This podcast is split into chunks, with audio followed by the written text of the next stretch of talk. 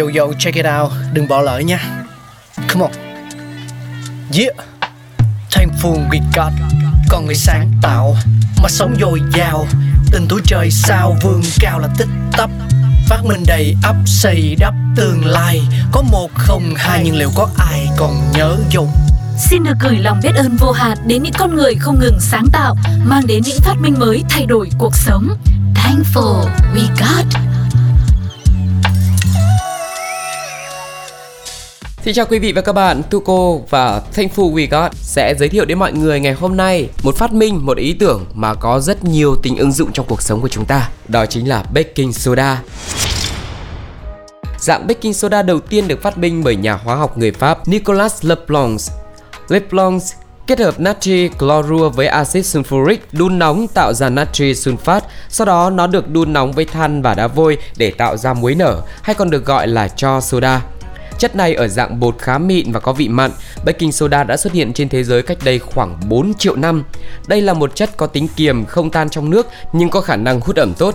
Vào những năm 1800, kỹ sư hóa học người Bỉ Ernest Solvay đã tạo ra một phương pháp khác để sản xuất muối nở. Solvay đun nóng carbon dioxide và ammoniac để tạo ra natri clorua. Quá trình này tạo ra natri bicarbonate, tạo thành một phiên bản cô đặc của muối nở.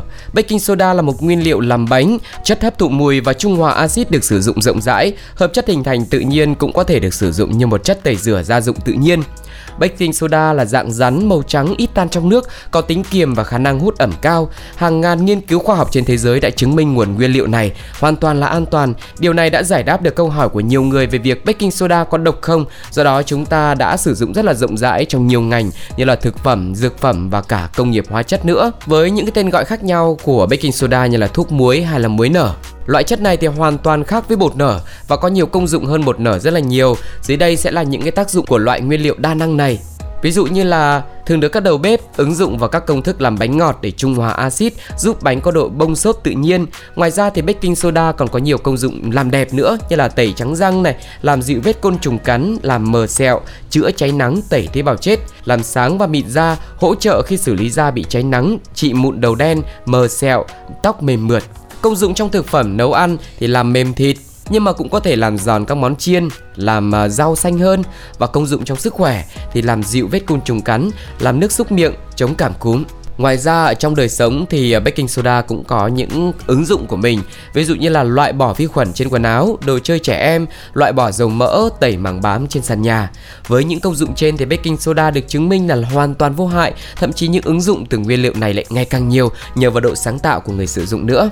Thế nhưng không vì thế mà chúng ta có thể sử dụng không kiểm soát nguồn nguyên liệu tuyệt vời này, bởi baking soda có tính tẩy rửa nhẹ nhưng mà cũng rất là sâu.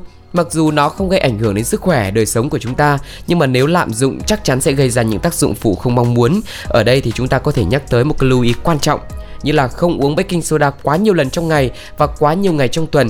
Điều này có thể gây mất cân bằng độ pH trong máu. Không dùng nguyên liệu này gội đầu thường xuyên vì có thể làm mất đi màu tóc nhuộm. Không đánh răng thường xuyên bằng baking soda vì có thể làm ảnh hưởng đến lớp vôi trên răng. Và sẽ còn rất nhiều những công dụng khác nữa của baking soda mà tùy vào độ sáng tạo như Tuco đã nói, và cũng như là cái việc sử dụng thì chúng ta cũng nên có cái độ vừa phải, tiết chế, bởi vì cái gì nhiều quá cũng không tốt.